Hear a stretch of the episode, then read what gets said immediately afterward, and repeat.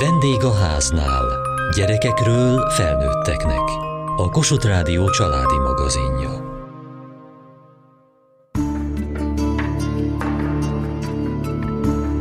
A 30 éves Gyermekek Háza általános iskola és gimnázium tavaly új épületbe költözött.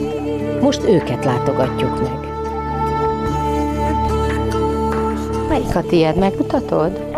Itt mindig ültetés van. Egyszer ott ültem, most meg ott, most meg itt. Minden héten máshova ősz? Nem, minden egy évben. Minden évben? Na de hát te most elsős, vagy ez az első év. Fél év után mindig. Most mi volt a feladat? Mit csináltál itt? Ö, nyomogattunk festékeket, félbe kellett hajtani, és akkor így keletkezett ez.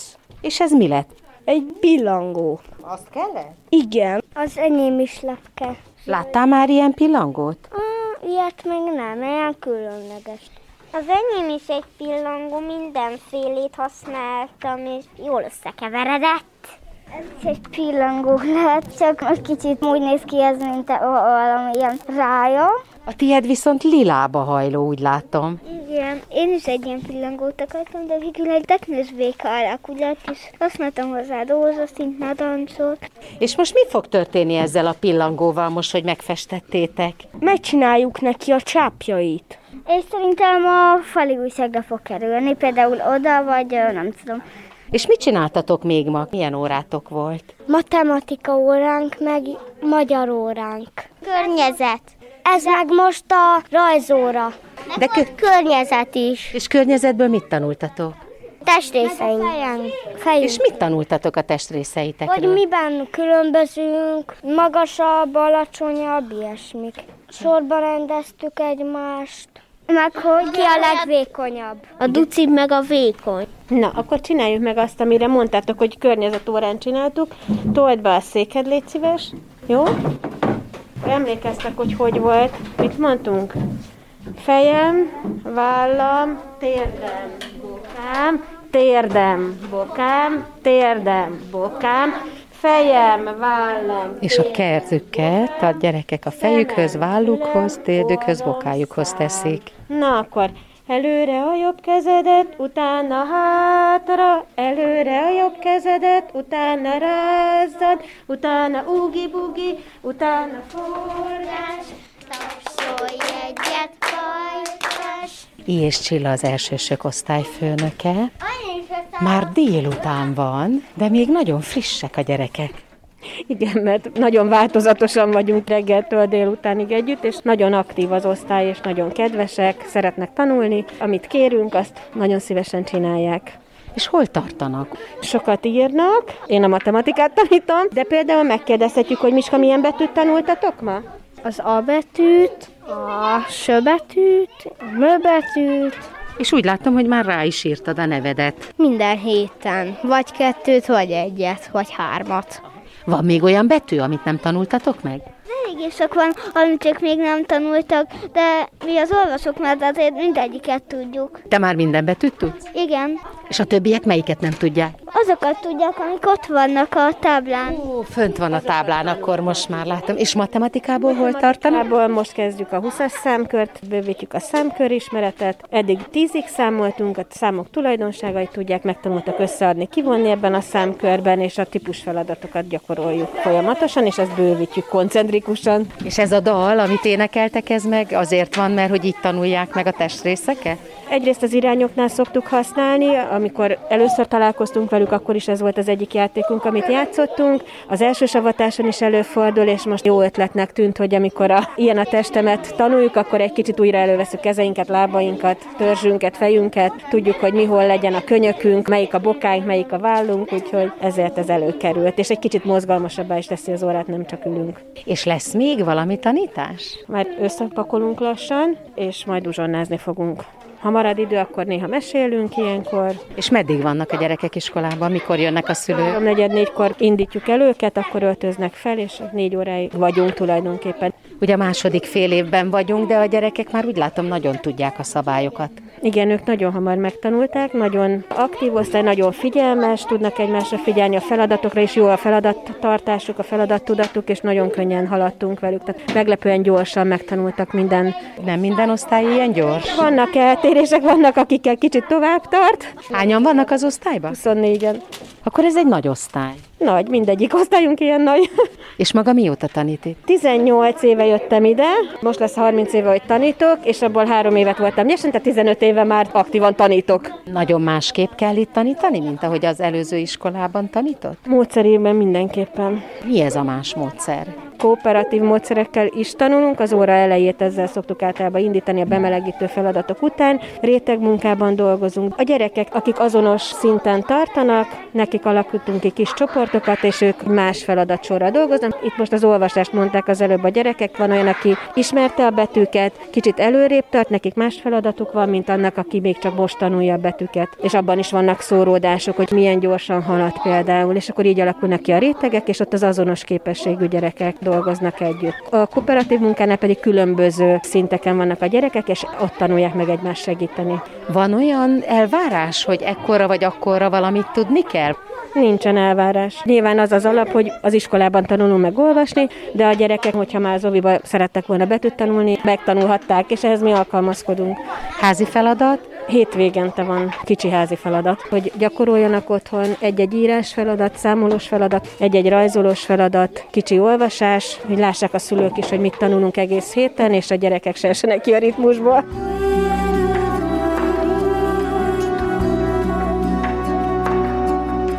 Gyönyörű, napsütéses, új igazgatói irodában ülünk Lányi Mariettával, a Gyermekek Háza igazgatójával. Azt mondja, soha nem volt még igazgatói irodája. Igen, és még sose voltam igazgató. A Gyermekek Háza most vált önálló intézményi, eddig a Klebersberg Kuno általános iskolás gimnázium részeként működött, és ebben a tanévben önálló iskolával váltunk, úgyhogy a hivatalos nevünk Gyermekek Háza Alternatív Általános Iskola és Gimnázium, és hát igazgató vagyok, de mégsem igazgató, mert egyéni eltérésű engedélyünk van a minisztérium részéről, hogy én pedagógiai vezetőként végzem az iskola vezetését, és az én fő feladatom a pedagógiai szakmai munkának a koordinálása, és ez az igazgató iroda is inkább olyan közös iroda, tanári szobában is van asztalom, de hát egy kicsit közösségi hely is, és a gyerekek szeretek ide följönni, mert a zöld kanapé egy fogalommá vált, sokszor szaladnak fel és nézik meg, hogy akkor hogy is vagyunk mi itt. Mikor utoljára beszélgettünk, akkor még csak a terve volt meg ennek az új iskolának, és elmesélte, hogy önöket is megkérték, hogy szóljanak bele, milyen legyen, és bizony a gyerekeknek is volt ötlete, a pedagógusoknak is volt ötlete. Milyen lett ez az új iskola? Megfelel ez a 21. század követelményeinek? Maximálisan. Az a két építész, Lális Barna és Keller Ferenc, akik tervezést végezték, két-három napot eltöltöttek velünk a gyermekek házában. Ennek alapján készített készítették el a terveket. Nagyon szeretünk volna nagy aulát, nagy közösségi helyet, olyan termeket, ahol az elkülönülésre, meg a mi tanulásszervezésünknek megfelelően lehet rendezni a bútorokat, de olyan szintig, hogy még a bútorokat is ahhoz igazították, ahogy mi tanítunk, tehát nem kétszemélyes padokban, hanem négyszemélyes asztaloknál ülnek a gyerekeink, külön munkaasztalunk van a differenciáláshoz, a szabadidő eltöltéséhez, kis kuckók, sarkok, egész napos iskolaként működve, ez fontos. Hát egyelőre lakjuk be a tereket. Minden elfér, mindennek van helye, Kicsit lötyög magukon ez az új ruha? Még egy kicsit igen, de azért egyre jobban lakjuk be. És tényleg a fények, a játékok, hogy minden osztályterem ajtaján üveg, kilátunk, belátunk, tehát van egy nagyon átlátható, könnyed érzülete az egész iskolának, és a színek, hogy sárgák a falak, hogy piros, meg zöld, meg kék, meg mindenféle oszlopok, és nekünk jól esik. Mi változott tartalmilag attól, hogy ebbe az új épületbe költöztek? Annyi a változás, hogy nagyobbak lettünk, hiszen gimnáziumba bővült a program, és a gimnázium indítása összefüggött az épülettel, tehát ott a régi helyünkön nem lett volna hely. Olyan változást nem hozott, hogy a tartalom, tehát a gyermekek házának az a tudás, a szakmaisága, a szemlélete, az változatlan. Most a tárgyi körülmények tágabb tereket nyitnak, bejönne bárki egy óránkra, az ugyanúgy zajlik, mint ahogy eddig is zajlott. Viszont a feltételeink, a nagy informatika terem, hogy mondjak valamit, ahol minden gyerek géphez tud ülni, vagy egy művészeti terem, ahol nem kell szaladgálni a festékekkel a rajztanárnak, meg az agyag tömbökkel, hanem ott van minden egy helyben, ahol zongorának is van helye, sőt a drámapedagógiához egy nagy tükör segíti a drámapedagógus munkáját, azért ezek nagyon sokat számítanak, illetve még egy területen léptünk nagyon nagyot elő, ezek a gyógypedagógiai helységek, ami nagyon fontos logopédiai szoba tükörrel, olyan fejlesztő szoba, ahol ott vannak azok a játékok, eszközök, amik segítik a gyógypedagógiai habilitációs foglalkozásokat, illetve kialakítottunk egy játszószobát is, hogyha egy kisgyerek elfárad, vagy valamilyen nehézsége van, vagy ami, akkor nagy szőnyek, sok játék, kicsit az óvodaiskola átmenet, minden termünkben van játszósarok és gyerekek számára elérhető játékok. Jobb körülmények között tudjuk megcsinálni azt, amit eddig is csináltunk. Mert hogy maguk befogadó iskola, tehát nagyon odafigyelnek arra, hogy mindig legyen minden osztályban két-három gyerek, akit lehet integrálni. Így van. Csak ez nekünk már olyan természetes, hogy észre se vesszük. Én nagyon büszke vagyok arra, hogy a Gyermekek Háza volt az első Magyarországon, aki kinyitotta az ajtajait a sajátos nevelési igényű tanulók előtt, és tulajdonképpen azt tette lehetővé, hogy mi a megalakulásunk első percétől kezdve arra törekedtünk, hogy minden gyerek számára optimális feltételeket biztosítsunk. Elfogadjuk, hogy sokfélék vagyunk, van, akit jobban érdekel valamilyen tantány, mások a lehetőségek, adottságok, és a tanulás szervezésünk nagyon személyre szabott, differenciált, illetve együttműködő működésre építő, és amikor ennek már kialakult a gyakorlat, a módszertan, akkor érkeztek az első sajátos nevelésigényű gyerekek, 1993-at írunk, és mivel tényleg személyre szabott, és tényleg egyéni a tanulásunk, így a sajátos nevelésigényű gyerekek ugyanúgy megtalálták a helyüket, mint bármilyen más gyerek a differenciált tanulás szervezéssel minden gyerek azt tapasztalja meg, hogy ő egyszerű és különleges, és amit ő elért, az nagyon jó, meg tudjuk jeleníteni a hozzátett értéket. Tehát ezek olyan szakmai örömök, amiket tulajdonképpen nehéz is szavakba önteni, mert ugye mindennapjainknak a részei, és arra is nagyon fontos odafigyelni, hogy a szakirányú segítség is itt legyen, csinálják azokat a fejlesztéseket, amik a sérülésből adódó hátrányok kompenzálását segítik, hallást, kimozgatást, nyújtás egy mozgássérült kisgyereknél, ami kimondottan egy speciális szaktudást igényel, és nem őket kell odavinni, hanem itt van helybe, és ez valahogy a világ legtermészetesebb dolga lett a számunkra.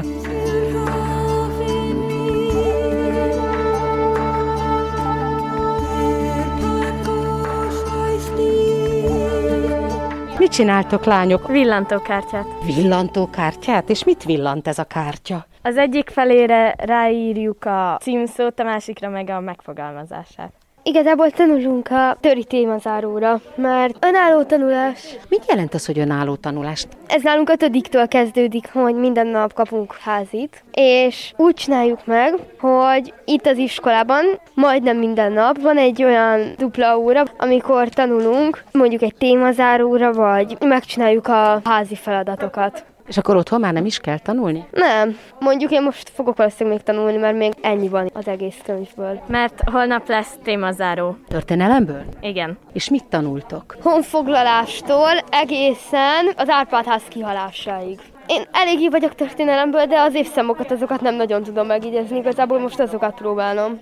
Fontos tudni az évszámokat? Valószínűleg legalább egy olyan kérdés lesz a témazáróban, ami évszámokkal kapcsolatos, de jó tudni, mert a legtöbbet azt elég jól tudom. Magyarból mit tanultok most? A toldit. És van a toldiból memoriter is? Igen. Melyik részt kellett megtanulnotok? Énekenként vesszük, és abból versszakok vannak. Te már megtanultad? Igen. Könnyen megy? Nekem igen. Megvan rá a módszerem, szóval... Na mi a módszered? Átolvasom sokszor, és mondogatom magamnak. Tízszer, húszszor, harmincszor? Tízszer. És akkor már meg is tanulod? Igen. Igazából eddig még soha nem volt ennyi memoriter. És most ez a toldi sok?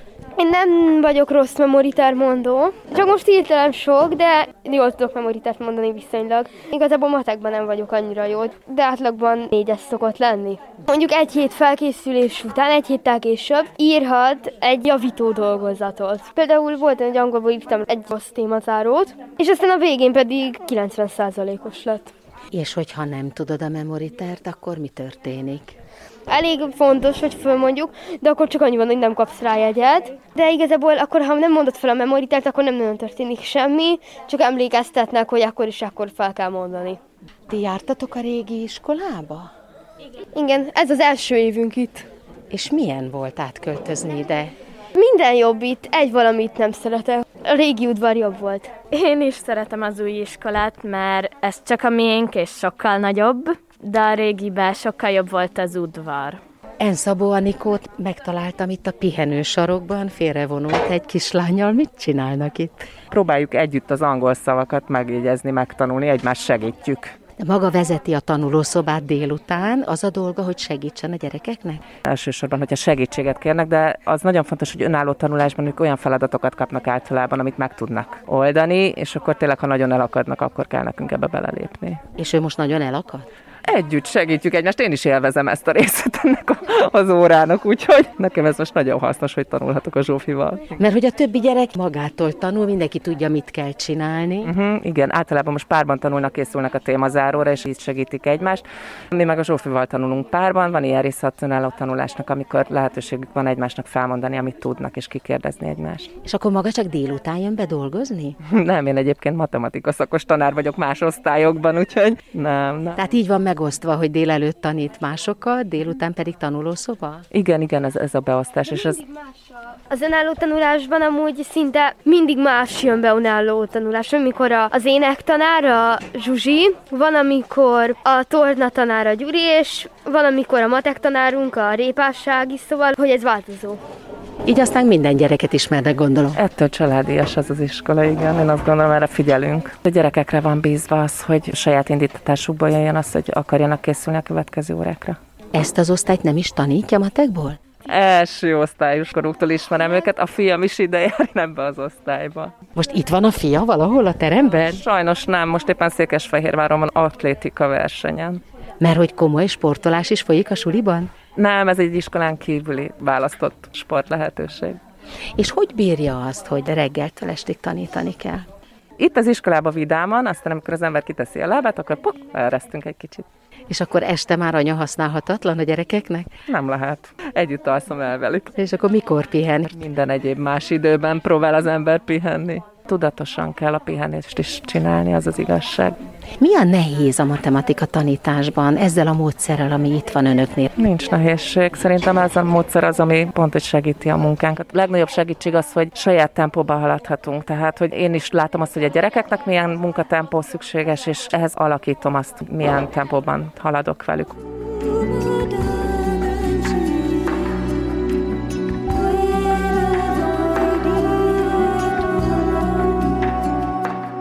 A gyermekek háza fogalom már a szakmában, de van-e valamilyen pedagógiai módszer, amit önök használnak, követnek, ami jellemző magukra? Hát hogy ne lenne a nyugat-európai reformpedagógiák, nagyon sokat tanultunk a gyerekközpontú szemléletből, amikor nem az elsajátítandó tananyagban a fókuszban, persze, hogy fontos, de nem az van a fókuszban, hanem az adott gyerek, akit tanulja, hogy én mondjuk nem a maradékos osztást tanítom, hanem a Petét, a Katit és a Julét. Ez egy nagyon jelentős különbség, mert abban a pillanatban megfogalmazódott a mi legfontosabb alapelvünk, megismerni, értékként kezelni az ő különbségüket, különbözőségüket, és megtanulni egy olyan nevelési és oktatási környezetet kialakítani, működtetni, amelyik épít a gyerekek egyéni sajátosságaira, és ahhoz igazítja a tanulás szervezését.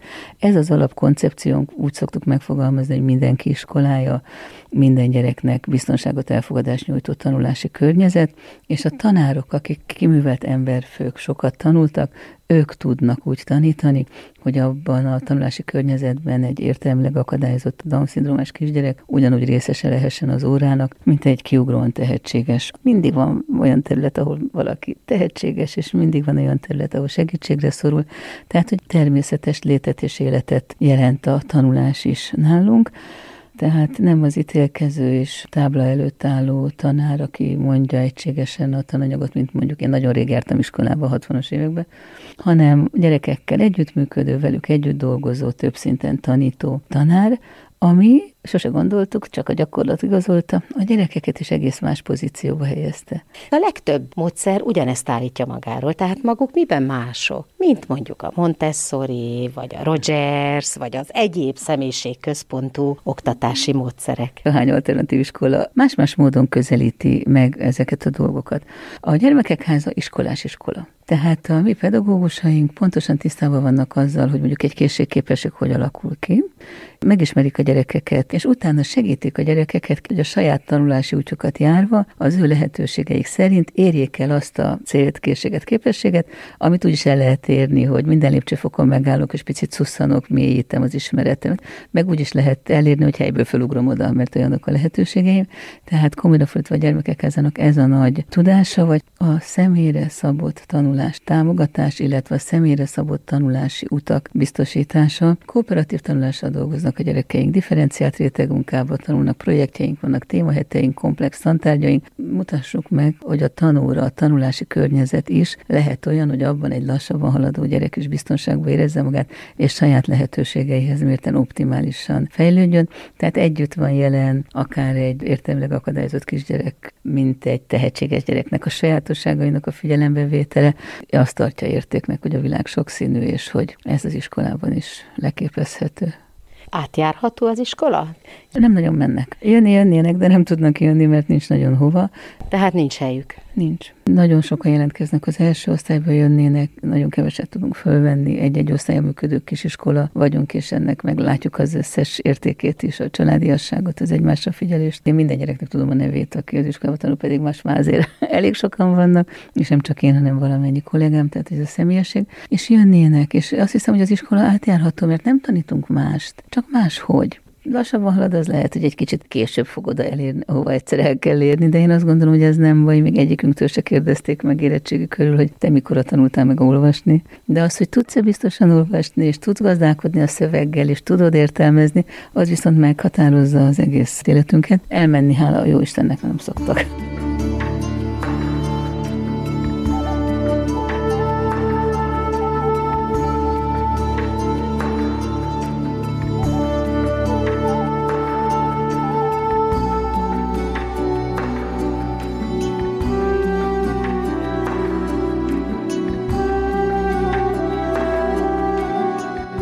Kövessék műsorunkat podcaston, vagy keressék adásainkat a mediaclick.hu internetes oldalon. Várjuk leveleiket a vendégháznál kukac mtva.hu e-mail címen. Műsorunk témáiról a Kossuth Rádió Facebook oldalán is olvashatnak. Elhangzott a vendégháznál. A szerkesztő riporter Mohácsi Edit, a gyártásvezető Mali Andrea, a felelős szerkesztő Hegyesi Gabriella.